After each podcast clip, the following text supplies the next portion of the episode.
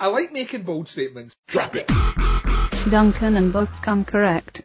Part 1 Bo versus Food. Hey everyone, welcome back to Duncan and Bo Come Correct. Uh, once again, a cinematic battle between two, I would, I would argue brilliant cinephiles. I would, well, yeah, well, I think, I was about to say brilliant's a strong word, but then I, I realised that you were complimenting me, so I'll take the compliment. Yeah, brilliant. Right. I, I figured if I complimented, uh, com, uh, complimented us both simultaneously, then I could slip that in. Yeah. So, um, yeah, so we got a couple of movies. We went docu, uh, no, documentaries was last week. I apologize. I've been editing so many shows. Um, so this week, uh, we are doing, uh, sports films. Uh, Yes. And although I think it's fair to say neither of us are particular sports fans. Yeah, and you could, you could make an argument on, on some level that neither one of these films are actually sports films. However, they kinda are, if that makes sense. Yeah, they're as close to sports films as I think we're going to get and be excited about them. Yeah, Yeah. yeah, I would agree with that, yeah. So, uh, before we get into all that though, um, as is our uh, habit on the show, uh, let's talk about a couple of movies that we've been seeing that have us uh, excited in one way or another. And uh, and I apologize, Duncan, I haven't introduced you yet. Duncan McLeese. I just, uh, man, Well, there's, the show's called Duncan and Bo Come Correct, so I think people know, hopefully they know by now that I'm Duncan, hopefully, I, don't I, know. yeah, I feel like the title gives it away. I do, but you never know. Uh, so is there anything you've been watching recently that's got you uh, kind of fired up? Or, Yeah, or well, I, the um, opposite, the Oh, evil oh, opposite. the other way. um, I obviously very much like all the podcasters out there, all the cinephiles have been painstakingly compiling lists upon lists of what has um, entertained and enthralled this year, and what has been a flop. And um, in doing that list, uh, obviously I do like a horror podcast, so I have like a horror specific list, and then I have just a general film list as well, uh, which has been which has been a lot of fun. But I realised there were certain heavy hitters this year that I had not seen um, at For the time example? of making a list. Well, here is here is the big heavy hitter, right? Okay. Um, the one that I want to talk about um, is Maps to the Stars, which is the new David Cronenberg movie. And um, for those out there that know me, they know that I am a big fan of the Cronenberg. Sure. Um, I, I like his works. I like it when he is being nasty and venereal. Um, but at the same time, he's been kind of di- not distancing himself from it, but trying different things in the last decade or so. Um, he's always been kind of an experimental filmmaker anyway, but he's been, he did a history of violence, which I thought was an excellent movie. Um, he also did uh, a film called uh, Eastern Promises, which I thought was like, of those two, Eastern Promises is my favourite, like of those two ones, you know, he's moving out with, and both had Viggo Mortensen in it. Uh, and then he did Cosmopolis, which I didn't really like. And for some reason he's been fascinated with Robert Pattinson from, uh, he from uh, Twilight fame. Yeah. Um, yeah, who has, in fairness, been doing pretty much everything he can to distance himself from those movies since he finished recording them. Um, and so he returned in his new movie, Maps to the Stars, which is kind of like a dark Hollywood sort of tale, you know, like the, the kind of underbelly of what happens with actors and actresses in the business who maybe aren't quite A-list stars anymore. Um, the central character uh, kind of deals with lots of different characters. And it's got like a very, very good cast. You've got um, people like Julianne Moore, who is phenomenal in this movie. I, I think if she doesn't get an Oscar, if she's not even been nominated for an Oscar, she doesn't get an Oscar, then there's something going on. something going on at Oscar HQ. Um, but she's phenomenal. Uh, uh, Robert Pattinson has a kind of minor role, but it's entertaining. Mia Wasikowska is a phenomenal actress. Everything I see her in now is just, she captivates me. She did Stoker, um, two years ago, which we spoke about Yeah, yeah, quite yeah. a bit. Oh, I Ex- love that except movie. for that Alice film that she was in, which God bless Yeah. her, I understand why she did that movie, but her smaller roles, her indie films, are amazing. She is really good. last year, uh, 2014, she was in a movie called The Double, which she had a really good role in that as well. Really enjoyed her in that. She's excellent in this um, in this movie as well. You've got people like uh, John Cusack has a kind of minor role in it as well. Um, it's just a really fascinating, dark, dark magnifying glass look at um, the the business of movies, really. And I think, um, I, I mean, Cronenberg's always been fringe when it comes to that sort of thing anyway. He was ne- he's never been embraced by Hollywood, and I don't think he has any intention of wanting to be embraced by that establishment.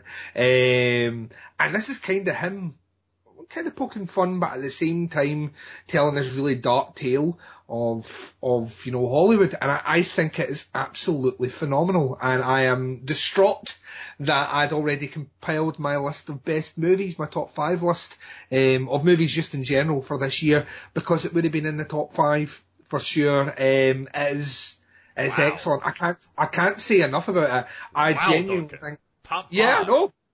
I think it's top five the year 2014. I, I genuinely think Cronenberg has done something that one, people won't expect from him, but two, he just seems to have harnessed the best kind of, kind of like how Tarantino picks actors and actresses that you wouldn't necessarily think would fit a particular role, and then you see them and you go, well, no, that, that's perfect. I mean, I would never consider Julianne Moore. I think she's a very confident actress. She's been in some incredible roles. She was the only redeeming feature in that horrific attempt to uh, remake Carrie um, two years ago. She was the only thing that was watchable in that movie. Um, and she's always been a great actress. But to kind of twist the role in this one, where she's can play in a completely narcissistic, um, insecure, uh, borderline bipolar actress who lives in the shadow of her mother's very successful film career, and she's phenomenal in it. I mean, like she is absolutely. I can't. I can't stress enough. Potentially one of my favourite roles from uh, 2014. I think it's a phenomenal movie, and like I say, kind of gutted I missed it when I had the opportunity to to talk about it. But now I'm going to be mentioning it all 2015. So. I can can I confess something to you real quick? When Yes. when you're describing that movie and talking about Julianne Moore in it, for some Yes. reason, I I thought Juliette Lewis. Not because of anything you said, but as you were talking, I, I'm picturing Juliette Lewis until Yeah, well- the end of that, and then I was like, oh, well, that makes a whole lot more sense now. Yeah. it's just, uh, in a lot of respects, like, if you've ever, if you've ever examined, like, the, it's funny, if you've ever examined the lives of actresses like Juliette Lewis, for example, um, or, or any, or any actress that kind of grows up, I think, or actor that grows up in the shadow of a, a parent who has been I mean, I, a kind of modern example. I've always thought that it must be very difficult being Angelina Jolie. Not not from a looks point of view, because she can pretty much get what she wants, but um, having a father who's as famous as Jon Voight, for example, or Kiefer Sutherland, gr- And kind grown of up in- famously in- crazy too.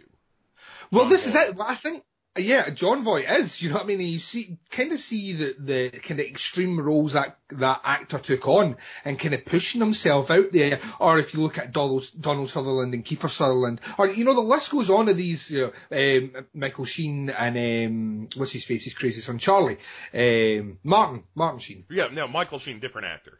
Yeah, yeah, sorry. um, yeah, Michael Sheen's the, the, the British guy. Um, yeah, but if you look at But these, if you also look at father the, of Kiefer Sutherland. Yeah, but you look at how these kids have grown up, and all these kids have had really, really crazy fucking extreme sort of rebellious kind of levels. Some have pulled through it, some have not. And on some level, I think that's kind of what is, kind of what Julianne Moore's kind of absorbing uh, in her role almost as, as an influence. Um, it's fascinating. I, I really can't stress it enough. And, um, I believe I've asked you to come on to the podcast Under the Stairs somewhere down the line to discuss that movie. So, um, I think, to, to be honest, as, as this, well, it was last year's Stoker for me, as in a movie that I was aware of, but I hadn't had a chance to see it. Finally got a chance to see it and was blown away. Oh. Um, and I, I don't know why people are not, I don't know why, I don't know what, with the name Cronenberg, like I was speaking to Jamie Jenkins, who you may or may not know, um, Never heard and. I'd mentioned that. yeah, I'd said to her, now she is the biggest Cronenberg fan I know. And when I said to her, I, I finally got around to seeing the new Cronenberg movie, and she's like, that, not seen it, what new movie? And I'm like, you are the big, I just think this movie's went completely under the radar this year. I've heard no one talk about it, and I think it's time someone did. So Yeah. there you go. That, my pet theory about that is because Cronenberg has always worked outside the Hollywood system. You know, he's always been a very independent kind of director. And my understanding is that maps maps of the stars piss some people off. um, and and I, and I haven't seen it yet either, so I can't speak to that. But that thematically, that there were some things going on there that that people were uncomfortable with. Uh, from a Hollywood point of view. But I, again, I'm that's a rumor I've heard, and I'm talking out my ass because I haven't seen the movie. But I'm really looking forward to it. It sounds amazing. You're you're you're making all kinds of crazy bold statements, like it's Yeah, this like- year's Stoker. Holy yeah, shit! Sir. I, like making bold statements, but I like I like I like being one of these guys that make statements and then challenge people to to go out and check the movies. Like uh, uh, on the other side of that spectrum, where we're talking about movies, you know, that I really liked, ones that I didn't like, and I've spoken about about this on several shows, but uh, and one with you, I think, as well. Um, on the extreme opposite side of that is the one that I didn't like. Um, it is arguably, and it's not the worst movie I've seen. I want to stress that it did top my list of uh, worst movie 2014, but it's not a bad movie. It's filmed very competently. There's a really good score on it. Um, my issue lies in one the story, two the acting, um, and three the, the just the the the idea that someone would put this out and expect no sort of criticism at all or to be taken uh, seriously, even though it is kind of a comedy, um, is the new film by Kevin Smith and it's Tusk. yeah, Um, you hate that movie. I fucking hate that. I, Bo, I hate that movie. I, um, I, I I went into a big, you know, diatribe about it on um, Graveshift Radio, so people should check out me speaking at great lengths over there about it and on the Midnight Horror Show. Um, I'm going to be concise with, with the reasons, I, having more time to think about it, why I don't like the movie. There is a lot of promise of a potentially really interesting story at the heart of that movie with the actual main. If they'd if they'd handled it more like Psycho and less like Human Centipede, it could have been a really really really strong contender. I.e., if what they'd done instead of giving us a character who is a bit of a dick. Um, and giving them that, giving us that character all the way through to the end of the movie as our, our main lead, if what they'd done is instead given us the first maybe 10, 15 minutes with this reprehensible character and then switched over to the side of the antagonist and kept it with him for the rest of it because he's the far more interesting character. He's the character I want to know more about. And, and instead what they do is they give us small pips of, of Michael Parks in the role. You know, he begins to start to tell stories which are really interesting that go nowhere and ultimately just they- they fizzle out, and because of that, it becomes frustrating that ultimately we get what is a very interesting character kind of pushed out to the fringe, and we're left with the Justin Long's character, who is arguably the most dickheadish douchebag character in 2014, and he's our main character, and the, Kevin Smith on some level tries to push this character as the uh, on some level we should feel sorry for him. And I never at any point feel sorry for the character. I actually want the, I want the film to go further in the torture of him. And that, that's not even me getting into the, the, the horrible kind of stereotypical racism, which is kind of, which is kind of directed towards the Canadian, although I think it's xenophobia. The kind of attitudes, the really kind of playground humour in that movie. And then, uh, dialogue's awful, which Kevin Smith has never been guilty of. Um, and then probably the worst cameo in any movie I've seen in recent times, which is Johnny Depp, who is pointless in this movie, is awful in this movie, and I don't know why he did it. I know that their kids, Kevin Smith's uh, daughter and Johnny Depp's daughter are friends, and they're going to have some sort of movie coming out by Kevin Smith next year. But I don't know why Johnny Depp's in this movie. You know, that, that way where I always defend him as well, Bo. He, he, right, he does things like The Lone Ranger, which not a very good movie. Um, he done a couple of the Pirates of the Caribbeans, which became a bit uninteresting. Uh, but I always had it in my heart that Johnny Depp has done movies like, you know, he did The Ninth Gate, which is a quirky indie Roman Polanski movie. You know, he, he, for, for every big Hollywood movie he does, he'll go and do a movie like uh, The Rum Runner Diaries or or something like that. He'll do something else. There's no reason for him to be in this movie. It's awful. And I, I like I say, it's not the most terrible movie ever made, but to me, it just didn't deliver anything that I wanted from a Kevin Smith movie. So, yeah, that's on the other side. What about you? I have been watching uh, a lot of the screeners uh, coming in. So I've Oh yeah, the Hollywood ones. Yeah, you get that it's for award season? Yeah. Yeah. So I've caught a couple of movies, and uh, both of these I think are widely available. One for sure is, and the other may still be in limited release, but should be hitting DVD soon if it hasn't already. But the first movie is The Skeleton Twins, starring Kristen Wiig and Bill Hader, who are former SNL alum. Really interesting movie. It's a great indie film about a, a you know a broken family. It reminded me quite a bit of You Can Count on Me, only way funnier because Yeah. of the people involved. And it kind of goes off the rails in the third act. There's some stuff that happens that is a little a little too magical for me, a little too coincidental. Um, but it, it proved two things to me. One, uh, Kristen uh, Wiig is not a great dramatic actress, which is unfortunate. She's not terrible, but she's not great. And there are a lot of moments in this movie that ring a little hollow because of her performance. The other thing is that Bill Hader is way better a dramatic actor than he, he has any right to be. Like he's oh. phenomenal in it. He t- he's almost the reason to watch the movie, even though there are scenes between Bill Hader and Kristen Wiig that are like hilarious and their chemistry is apparent and all that stuff. So, you know, Kristen Wiig's not a total drain on the film or anything. But uh but really good, really funny. Uh has a very honest kind of approach to sibling relationships and stuff like that. Uh Bill Hader's character is um like there there's a relationship that is revealed over the course of the movie that's really interesting uh involving him. But uh, yeah, it's a, a, a really good movie. Highly recommend that one. The one that I recommend even more though is uh, one of my favorite movies this year, which was Jon Favreau's Chef. Oh, I've not seen it, but I have heard a lot of good things about it. It is a very crowd pleasing kind of movie, but it is also Jon Favreau kind of not so hidingly discussing his discomfort with the success of Iron Man. Mm.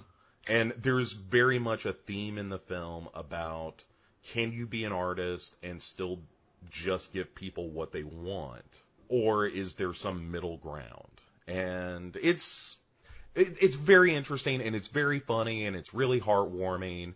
And uh, there's a, a child actor whose name I don't know. I feel bad about that, but uh, Jon Favreau's son in the film. And it's you know they have kind of a, a, a problematic relationship and yada yada.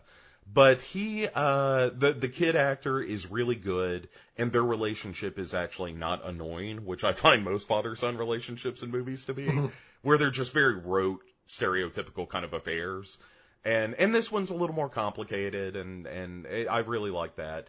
Uh, and like I said, very funny, um, really uplifting. As soon as it was as it was over, I I can't tell you how much I wanted a Cuban sandwich. I was like that all this entire movie they have been passing that back and forth, and it looks delicious. Um, so Yeah, that was one of the things I'd heard about the movie is don't go and see it on an empty stomach. It's very true. I mean, like the movie really indulges in scenes where they go to kind of, you know, uh, uh food artists who, you know, are cooking these briskets in Texas and stuff like that, and you know, you get to see them stoke the fires as they're pulling the brisket out and sitting around a table and just cutting a piece off with a knife, you know, and yeah, the whole time you're like that. I would love to be on that trip right now. of like going through New Orleans and Texas and all that, and just you know knowing where the good spots are to eat. Um, Yes, you essentially what you're wanting is a television show called Bo versus Food. maybe so, maybe so, maybe that's my ultimate destiny. But yeah, both of those movies are really good, and Chef in particular is one that I find myself going back to quite a bit. Like I'll just kind of throw it on in the background because there are a handful of scenes that I just really, really love. The biggest complaint I have about the movie is there's a scene between him and Robert Downey Jr. that is Uh-huh. hysterical, but totally out of place in the film. Right. It's it's really, really funny. It's clear they were having a great time doing this scene, but it is completely superfluous to the film. It's just an excuse to have RDJ show up and be weird. And yeah, and and that's fine. But uh, it it does kind of put the pause button on the actual film for a few minutes, uh, where it's just like, hey, guess who stopped by? Let's spend a little time with him. Uh, but it is a, a really funny bit where he's like this dude who who works in a beautiful office to the point where he makes everyone put booties over their shoes so they don't track anything in. And Jon Favreau is coming to him to uh, for a business proposition, and he- Robert Downey Jr. is playing the ex-husband of Jon Favreau's ex-wife. Like Jon Favreau was married to this woman, they got a divorce. She married Robert Downey Jr. And now they're divorced as well. So they're they're discussing a possible business arrangement. And meanwhile, Robert Downey Jr.'s secretary walks in, like whispers in his ear, and then walks back out. And Robert Downey Jr. looks at Jon Favreau and says, "She's pregnant. She told me five minutes ago before you showed up. She says it's mine." Anyway, what were you talking about? And then he just starts asking him all these like advice questions about what he should do about this unwanted pregnancy that are totally inappropriate to the meeting. And it's really funny. Um, anyway, so Chef is good. You should really see the movie Chef. It's a, a, a really, it is as delicious as the, uh, the food it portrays. If I were going to do a Roger Ebert style review.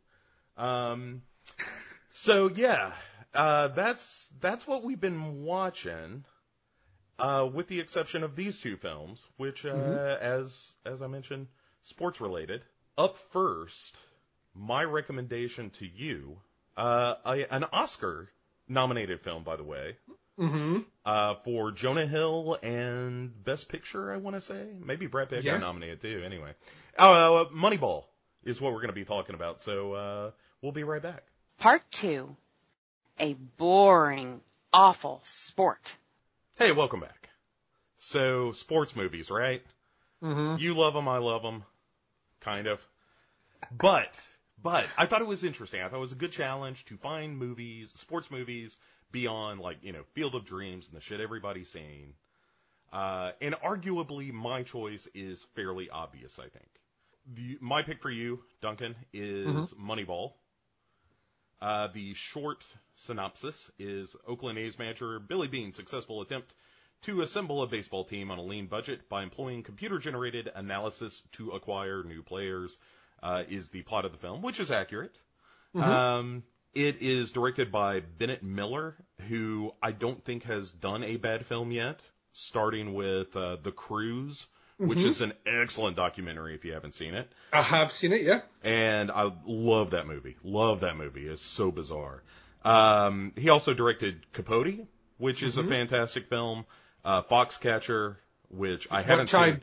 I, I've just seen actually. This is until I watched Moneyball. Moneyball was the only movie of his collection I had not seen.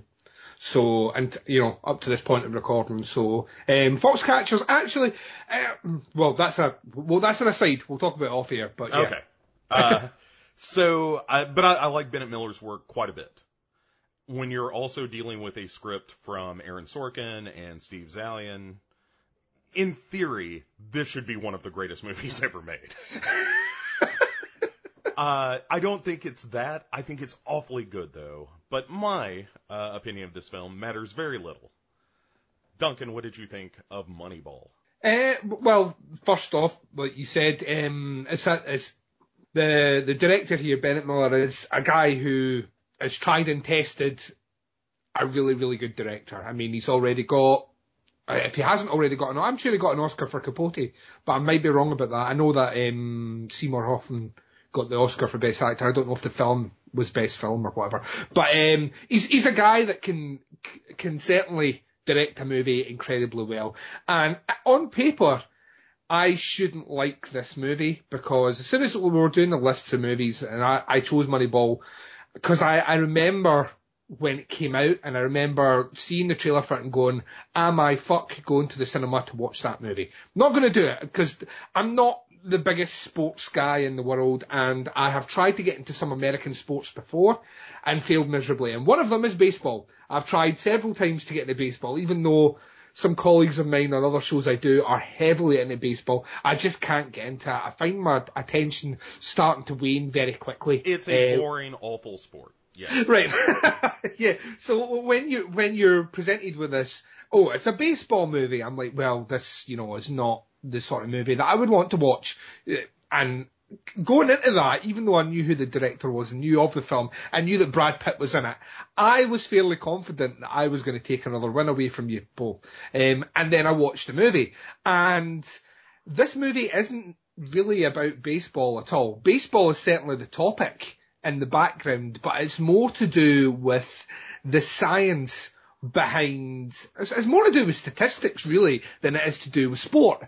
And in that, it becomes a far more interesting kind of character observation, especially when you have the, the kind of interactions of our, our two main characters who are played, like you said, by Brad Pitt and another one by Jonah Hill, who, and this might be, because I'm obviously seeing Jonah Hill now, kind of from the transition from doing movies like Superbad and things like that. Um, I, I see him in movies like uh, Wolf of Wall Street and think, oh, he's a really entertaining, quite eccentric, but at times serious actor. Uh, how has he made this jump? This, I, I don't know if this is his first transition to doing that, but I kind of see it here. I kind of see him being, he, of the two roles, he is the more interesting one in this movie. Sure. Um, Yeah, yeah, yeah. And, and him and Brad Pitt actually have really good on-screen chemistry. Their interactions, the, the, the dialogues between the two, it's highly entertaining. I quite like the story of the, the film as well about this, you know, this team which is basically on its its last legs. If it was a horse, it'd be heading to the shed with the bolt gun. Um, you know, it's it's kind of it's kind of on its way out, and um, how basically you can take someone who has, I think he's, he's is he not like an economics graduate or student or Yeah, something? he graduated from Yale in economics, and his first Yeah. job is with a baseball team. Yeah. Yeah, and basically what he does is he takes everything he knows about economics and number number crunching, and basically kind of takes a formula and moves that over into world of baseball and says, you know, right, the, the major leagues are picking up all these players. That doesn't necessarily mean these are the best players. Um, statistically, if we look at all these different things, there are potentially you know, great players going, you know, nowhere that we can pick up. And, and implementing this really kind of turns around the fortunes of the club, which is the kind of standard thing. Most sports movies, if, if we're watching any sports movie, Bo, you, you're a writer, you would, you, if you were writing a sports movie, you would know that you need to have a team that's down and out, something comes along, changes the fortunes, team goes on to do very well and or wins the whatever Right. trophy. They they learn to be a team at some point in the movie, and as soon as that happens, it's off to the state championships or whatever. Yeah. Yeah. So, so th- th- that's your kind of, this doesn't really necessarily go as sappy or schmaltzy as that, but what it does is it kind of juggles the, the, the people behind the team. Um, it kind of juggles the, the, the kind of, and you, we were saying Brad Pitt and Jonah Hill. Let's not, let's not downplay the fact that Philip Seymour Hoffman's in this being fucking ama- oh, He almost looks nothing like himself, even Yeah. though he just shaved his head a little bit. yeah. It's crazy. Yeah. But he's in this. He's excellent. Chris Pratt in a, a kind of more early role, I think, in his career. He's obviously his big claim to fame uh, last year was he's the the guy from Guardians of the Galaxy, wasn't he? Yeah. Star Lord. Yeah. Yeah. So, um, you know, he's he's obviously went on to do bigger things now and all the rest, and he's interested in it. It's a really good story, and it's really well directed, and it's really well acted, and it it takes a subject matter which would generally be boring to me and makes me kind of interested in it because it doesn't have baseball clips every two or three seconds or following a player who used to have a great arm who doesn't anymore, but he's going to be brought in from the bench in the last game and it's, you know, your standard tropes.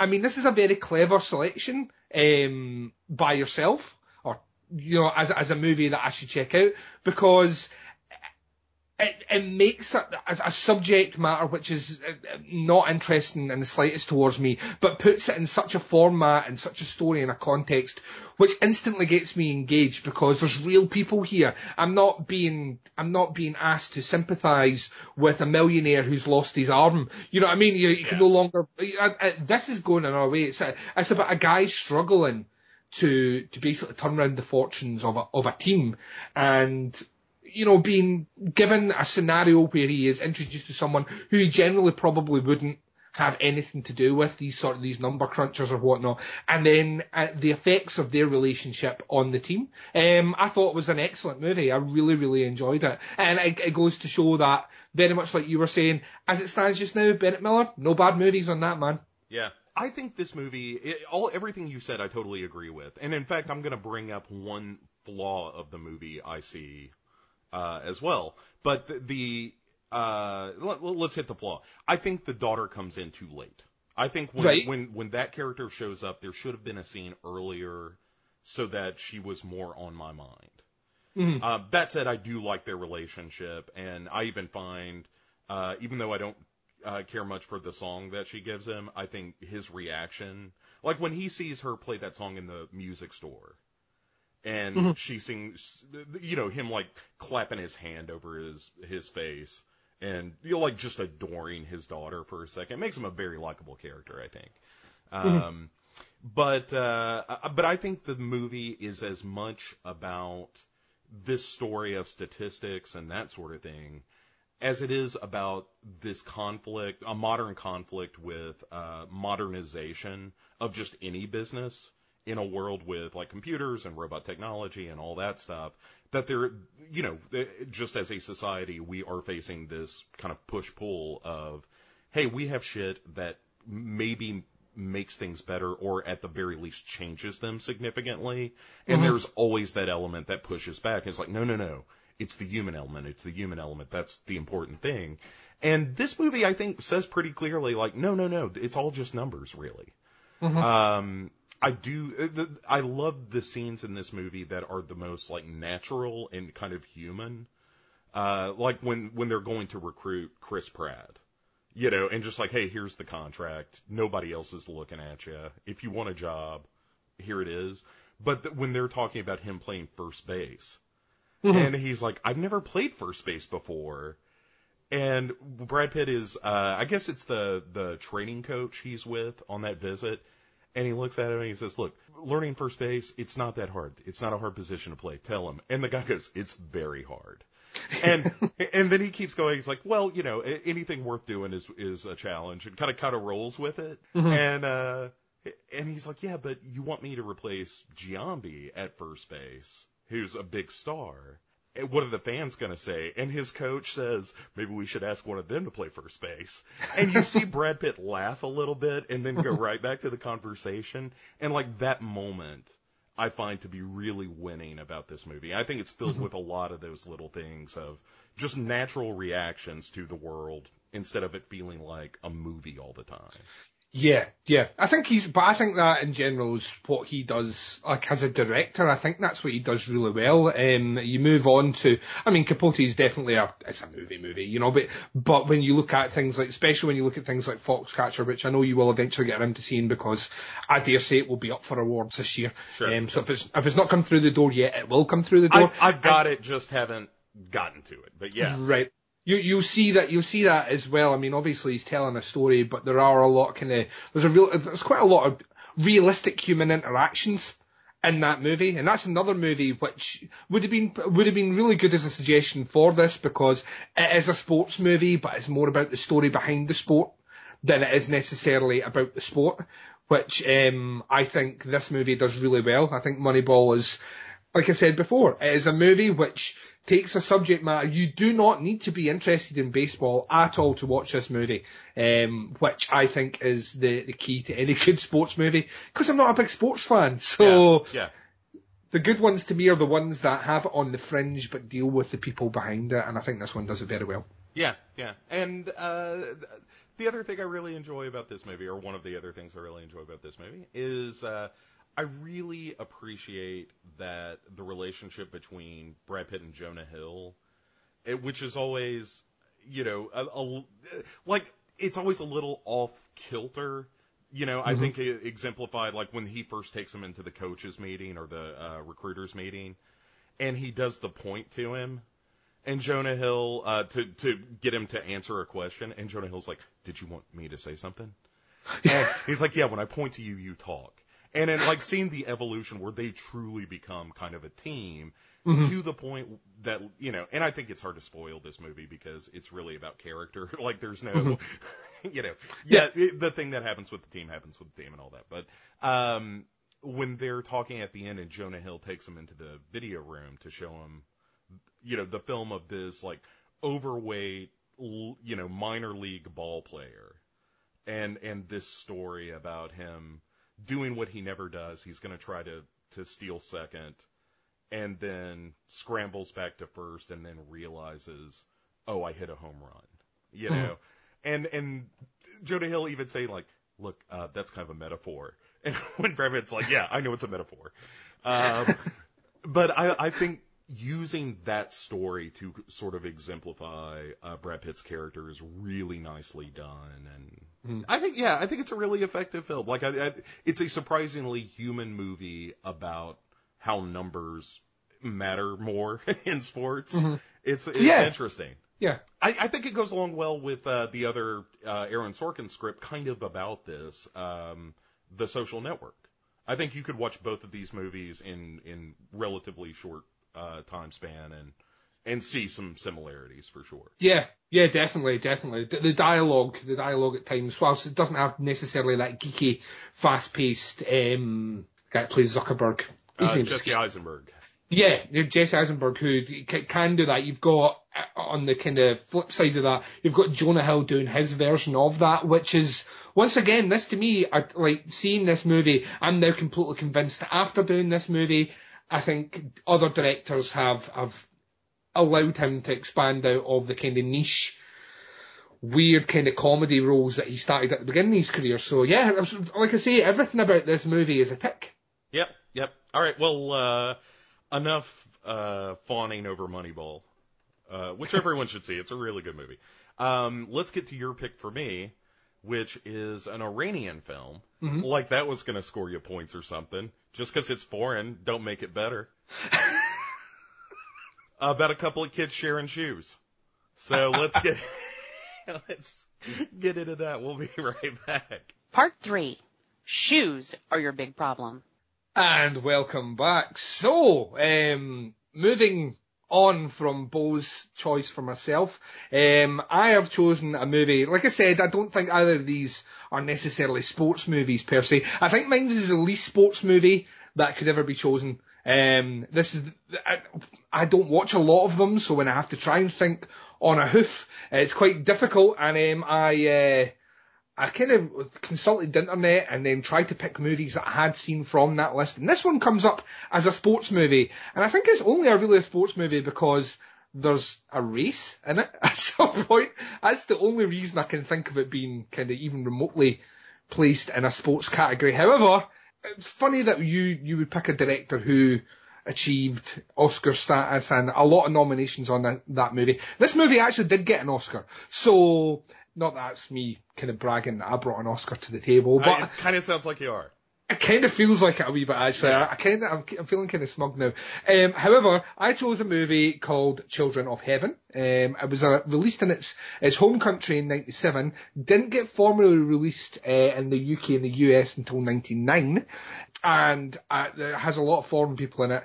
So uh, Majid Majid, uh, who um, is the director and writer, who I am so thankful for right now that he has the same first name as surname because I I struggle with uh, foreign names and there's a lot of people that I'm not going to pronounce in this movie. I'm not going to do their names. Uh, suffice to say that the synopsis for the movie is after a boy loses his sister's pair of shoes, he goes on a series of adventures in order to find them.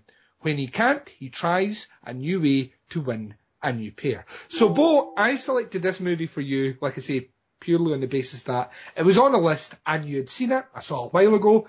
It's this to me is atonement for the previous show.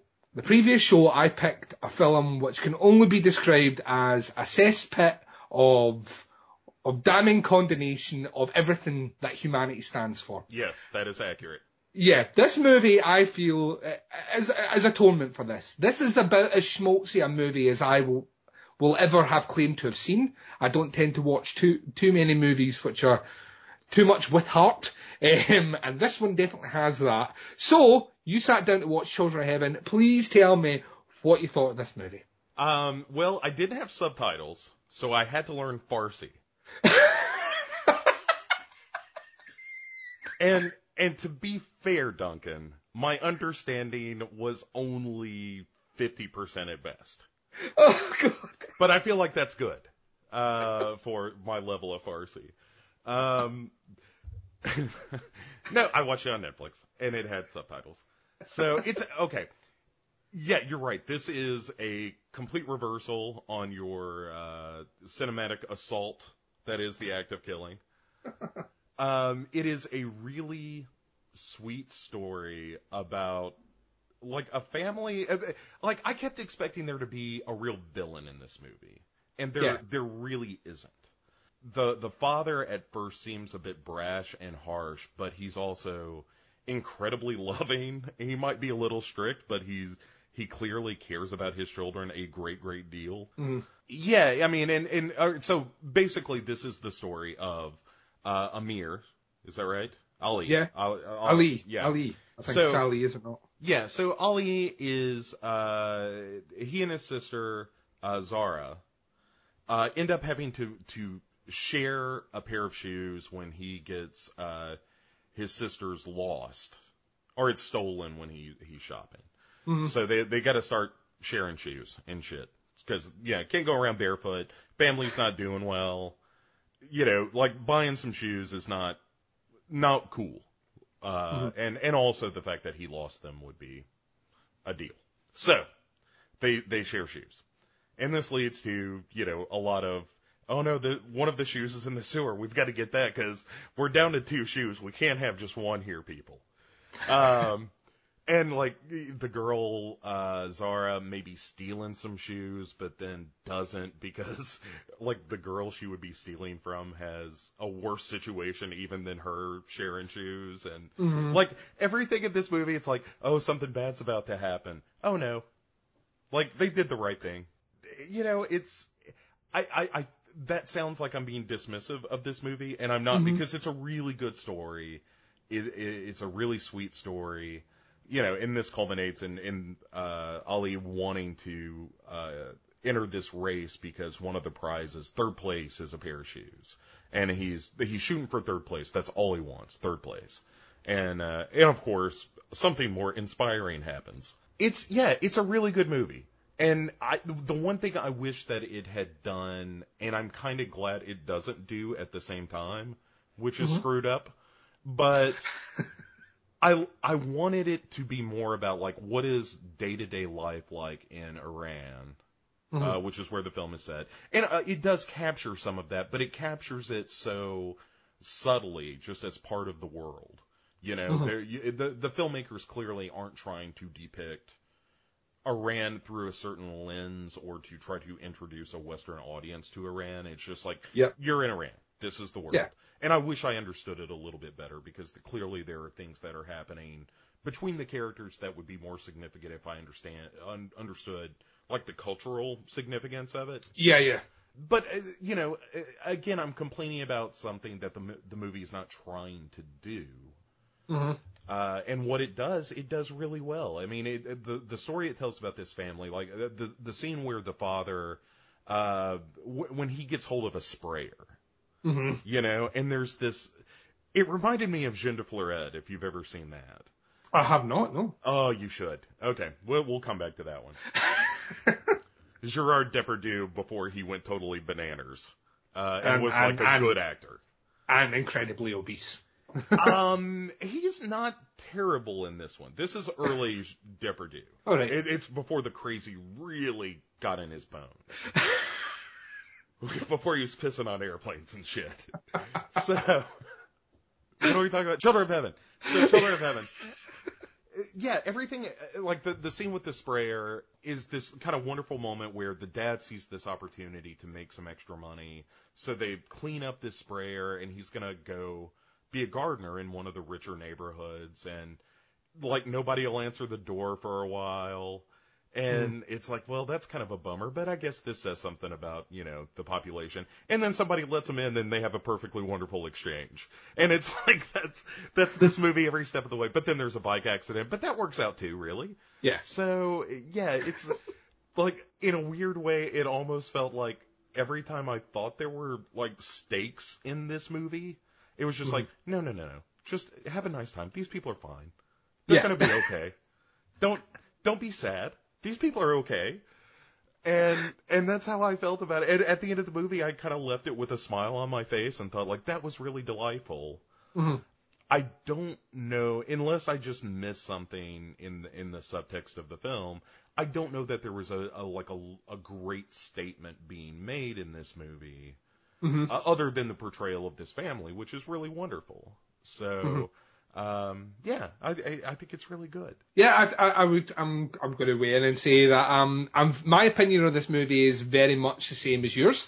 I think there isn't any. like, There's very few. To me, when you're doing a movie, um, or, or like we were saying, if you write a sports movie, but if you're doing a movie in general, there, there tends to need to be some sort of peril or some sort of of thing to overcome here, uh, you know, in the movie. And this movie doesn't really have it at all. It's just, Well, it shoes, like, shoes are your big problem. yeah, yeah, but even with the shoes, uh, what, when, when this happens in the movie, like at first I'm like, well, this is like a serious concern for, for this poor family, but the way the movie handles it n- it's at the forefront, but it never feels like, how to this? It never feels like the, the, the sole purpose of this movie is to ram the fact down your throat that this family is poor and can't afford another pair of shoes, if you know what I mean, that, that the kids are aware that their family is so poor that they can't afford it. It doesn't do that in this movie. It is, it is a really, really happy, kind of warm embrace of a movie, which is words I don't usually use when talking about movies.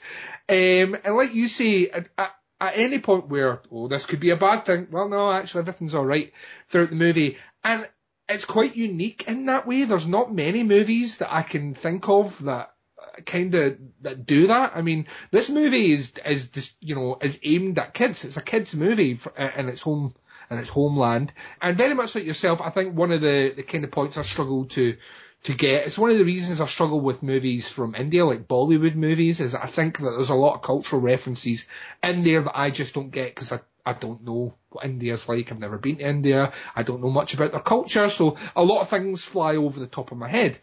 And this movie kind of has a couple of them as well. I think it's very well acted. I think the kids are brilliant Yeah. in this movie. Absolutely. Really, really, really, really, really good.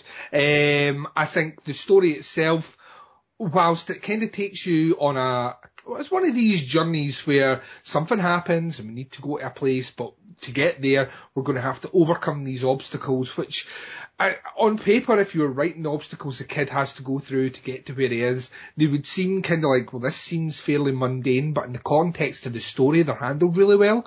It's it, it's a really really nice, entertaining watch. Um, and like you say, at the end of the movie, if you're not smiling, then you're not human. I, I think I, I, there's very few things I can point as being bad in the movie. I think it's just a really, really, really well shot, really well acted. Once again, very much like what was saying in the previous movie, is just a really good, well-rounded movie. I can see why it got the Oscar, and uh, if this is indicative of cinema from that country, I'd be more tempted to check some more stuff out. Um, I know there's an Iranian film coming out on the more horror spectrum, uh, right enough, called A Girl Walks Home Alone. I've heard Uh, really good things about that. Yeah, yeah, yeah. Uh, yeah, I've heard very good things as well, and that's a kind of take on vampirism. But at the same time, what I've heard is that is there is a kind of warm, dra- uh, dramatic feel about the movie. It's maybe less horror, kind of fringe horror, and if that's in keeping with what I imagine Iranian cinema to be, then I, I'm I- I'm very interested to check it out. Uh, yeah, I, I really like it. Like I say, I picked it when we get down to talk about who came most correct. That there, I have a clear winner in mind. I don't think I, I oh, unless you're thinking of another movie, I don't think we're going to struggle with this one. But yeah, I think it's one that if you haven't checked out, you were saying it's on Netflix. I don't know if it still will be because Netflix has purged a lot of movies. Yeah, I, I I can't say for sure if it still is since the turn of the new year, but Yeah. it was it is- just a week ago. So Yeah, if, if it is, then people, I would say check it out. If you like foreign cinema anyway, if you don't mind subtitles, check it out. Um, yeah, it's, out. it, it it is a really really nice story, and it's set in a world. You know, one of my bigger complaints of the movie is that it it doesn't go deep enough into explaining the the world because it is so interesting. I want to know more about it, and um, yeah, it's really really uh, a, a, a wonderful film. So, um, all right, well let's. Uh, Let's go ahead and punch the clock on this one, Duncan. I think we know where this is headed. Yep. It's uh, right to Bowtown. Part four. I don't think I came correct. All right. Welcome back. Let's uh, decide between Moneyball and little movie about kids with shoes. no, no, no. I'm kidding. I'm kidding. I'm kidding. Uh, but all right. So here's the thing. Based on some quick math I did before the show, hmm I think I have to run the table to tie this season. Oh, right. Okay, so you're you've got a lead on me hmm in the battle of Moneyball v Children of Heaven. Both of these are really good movies. Again, I there hasn't been a movie we've done on this show that I cannot unreservedly, well, not unreservedly, act of killing requires an asterisk, but all of these movies are worth seeing and and are very good films. hmm I think Moneyball is better than Children of, of Heaven because I think it, it, it goes a little deeper. There there's more uh, a little more to sink your teeth into thematically with that Mhm. film. Uh, it's hard to compare. They're two very different movies for sure.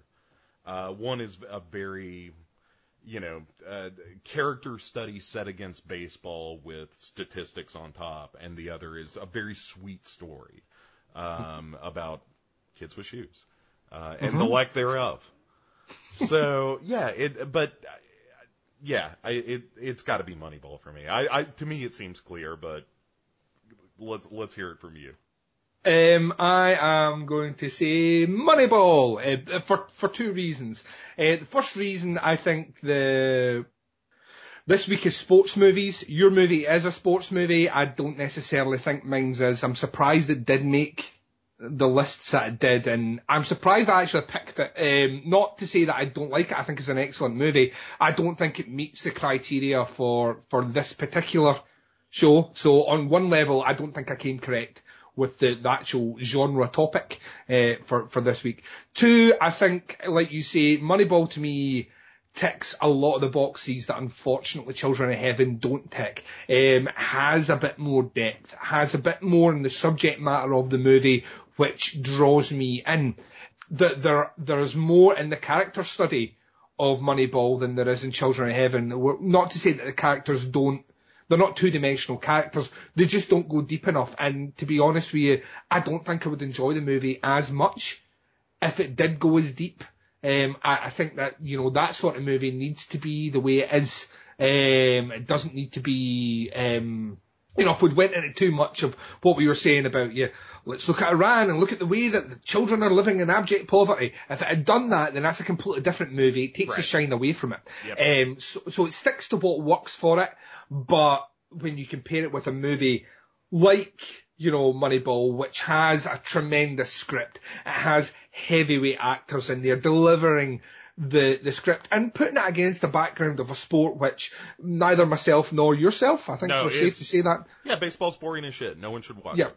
Yeah, we, we neither one of us like baseball, but both of us both of us enjoy this movie. So yeah, uh, yeah on on those two premises alone, I say Moneyball. So uh, congratulations, sir. Yes, thank you. It's uh, been taking some punches lately. That's okay.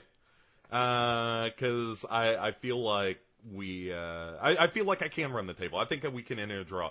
Because at the end of the day, we've got two more episodes, one of which is the incorrect episode. Ooh. And I got that. You don't, like, you don't know that yet, but I got that.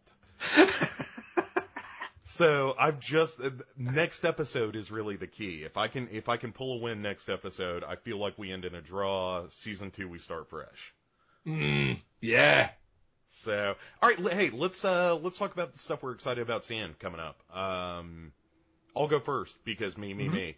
Um, I I have uh, been avoiding this, but in about oh, I would guess thirty minutes, I'm gonna sit down and finally watch Nightcrawler. Oh, that's another. Oh, Bo. Oh, that movie. I love that movie.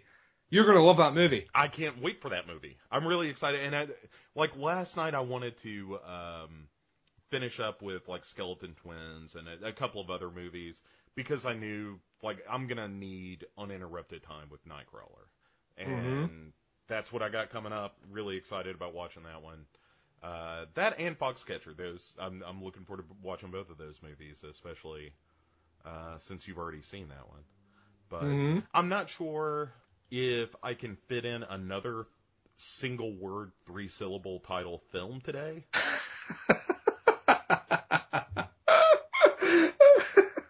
Excalibur, Excalibur may be too much. That's that's four. So, eh, Excalibur, we'll do that. I'll watch Excalibur. Uh, but what about you? What are you what are you looking forward to seeing coming up?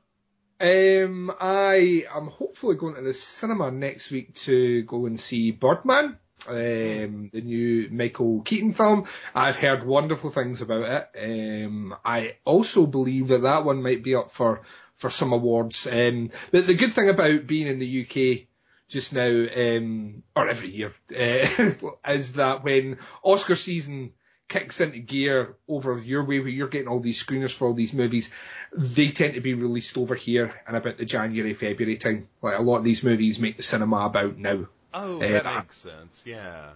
So, so we get a chance to see a lot of them. So, for example, American Hustle, uh, Wolf of Wall Street, 12 Years a Slave, all these movies were released about the January, February time last year. Um, so a lot of these movies are now making their, like, Foxcatchers out.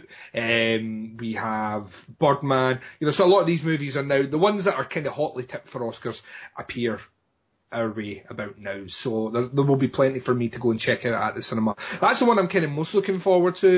Um not that I didn't like Foxcatcher. I thought Foxcatcher was a really. Uh, that's another one where the story's uh, maybe not that great, but what they do is they they have interesting actor choices in there. Steve Carell's phenomenal in it. Um, once again, I would imagine if he doesn't pick up some sort of award, there's something going on. Um, but the fact that Michael Keaton, who's an actor that I really enjoy, I think he's he's he's a wonderful actor. Unfortunately, he's kind of not necessarily been sidelined, but he's not been doing much recently. And what he has been doing has been kind of quirky, and I kind of dig that. Um, it's like when I saw the new, I saw St. Vincent, um, just a couple of weeks ago, which is the new Bill Murray movie, and it's fucking brilliant because Really? Bill, Bill Murray, Bill Murray is back. Uh, We've, we've had a lot of kind of whimsical, strange kind of casting roles for Bill Murray over the last couple of years. Watch this movie and it's everything you love about Bill Murray back. Is is him being, him playing his strengths now. He's an old man, so he's a crotchety old man. And I like that. So, He is Yeah. he is some sort of like comedy angel or something. Like I don't know if you followed his exploits on the interwebs. oh, recently. Yeah, but stories where he'll just like pop up at people's bachelor parties and shit like Yeah. that. And like how am what a, what an incredible life. Like you're just Bill Yeah. Murray and everywhere you go you're beloved and accepted. You know? Uh I love Yeah. that guy. It, it, that's a, that's a good movie as well, and the, that movie has Melissa McCarthy, who I sometimes find a bit overbearing in movies. Um, it's like sometimes she's trying. I know that in, in real life she's apparently not very crass and uh, and whatnot, but um, I sometimes find that some of the movie roles she is given are like overtly crass. That sometimes she can be quite off-putting. She's brilliant in this movie as well. It's actually another one that I, I probably should have mentioned at the beginning. Um, is another good movie that's that's worth checking out. Um, I know once again Murray's tip for Oscar success in that one, but he very much like DiCaprio, they they always seem to miss the mark with them. They never quite get them on the years you would expect them to get them. So um, yeah, so I'm, I'm really looking forward to Birdman. That's the one that's it's the one that's in the, the, the targets for myself now. And there's there's obviously horror's going to start kicking up. There's going to be a lot of movies released to the, the graveyard this this month. Um, I think the first one is um, Women in Black 2, Angel of Death, Yeah. which I, I, I will be going out to see, um, because I kind of made a promise to myself that every horror title that makes my local cinema this year, there's no reason for me not to go and see it. So I'll be going to try and catch them all this year, so, um, that could be interesting. I- yeah, it's gonna be, it's gonna be rough. But, I don't know that I support that decision. well, Bo, let me I, tell I you a little respect it. I respect it. Well, let me tell you a little something about uh, about my country, the the the, the slightly more uh, socialist paradise of Scotland. Sure. Um, I, I, what we have over here is our multi-chain cinemas uh, do cinema cards, which is basically you pay a monthly direct debited fee towards getting a card which allows you unlimited access to movies. So I pay a month the the measly sum of about 16 UK British pounds sterling, um, and that gives me unlimited access to as many movies as I want that month. So um, when you have that card and the movies are coming out, it really is no excuse not to go and see them. In fact, the more you see, the better it is. So, uh, yeah, I think with that in mind, I'll be doing a lot more checking out of horror movies. I, t- I tried to do it last year, and I stumbled at the first block, which was Devil's Due, because fuck that movie. Um, so, Yeah, that, that's a tough pill to swallow. Like, I'm gonna see everything, and the first day is like, here's a plate of shit. yeah, pretty Ugh. much. it's hard to stomach it. Yeah. So yeah, um, so yeah, that's that's what I'm more looking forward to, um, and certainly 20 this year, especially 2015. The titles that are announced for this year, this year is going to be a huge year in cinema. There are so many massive studio releases this year. And that's not even looking at indie titles, just so many massive studio releases this year that I mean, at the end of this year, we get Star Wars, so this al- this year already wins over last year, so I'm very curious about that movie. I, don't- can't wait. I can't wait. Uh, I don't know that I'm gonna see it until I hear some reaction. Oh, I'll go. I'm going to see it on opening night, and you will get the reaction from me. All right, I, let me know. I was a huge Star Wars fan, and I, Did you see the prequels? I did see the prequels, and I didn't like any of them. Sure, because they're That- yeah, this- they're bad. they're not very good. Um, and that's why I'm kind of, I like J.J. Abrams. I don't think he's the, the director that a lot of people sometimes claim he is. Um, I think if you look with a microscope over some of the stuff he's done, some of it's not been great. Um, however, I do like what he did with Star Trek. I'm a Trek fan, a Trekkie fan, so uh, I, I do like what he's done with that in terms of rebooting that. And I think now that Lucas is no longer has his grubby hands all over the property, I, I genuinely think now is the time to move on. I don't think I could see another version of one of the original movies which he's tweaked, um, with Ewoks blinking or fucking Greedo shooting first or all these, all these horrible things that he did to those movies. I'm quite glad that if, if the worst case scenario, if getting this movie means that Lucas can never touch another one of those movies again, then I'm on board already. So yeah. You have such venom I do. for I really Lucas, apparently. Yeah, well, don't he? I, he put out that movie not that long ago. What was the one with the the, the pilots? Red Tails. I didn't see it. I Yeah. heard it was pretty terrible. Oh, it's fucking awful, and it makes you at that point you start questioning: Was George Lucas ever actually a really good director, or did he just have so. that trilogy? I think he just had a fluke with that trilogy. I really do. I think And when he- you look at He only directed the first. yeah, yeah. I think yeah. I think when you when when when they start going more and more under the microscope, I think that's when you start to realise that yeah. He the the thing he did, which was very clever, was put that that kind of that thing in the contract that allowed him to make money off the merch.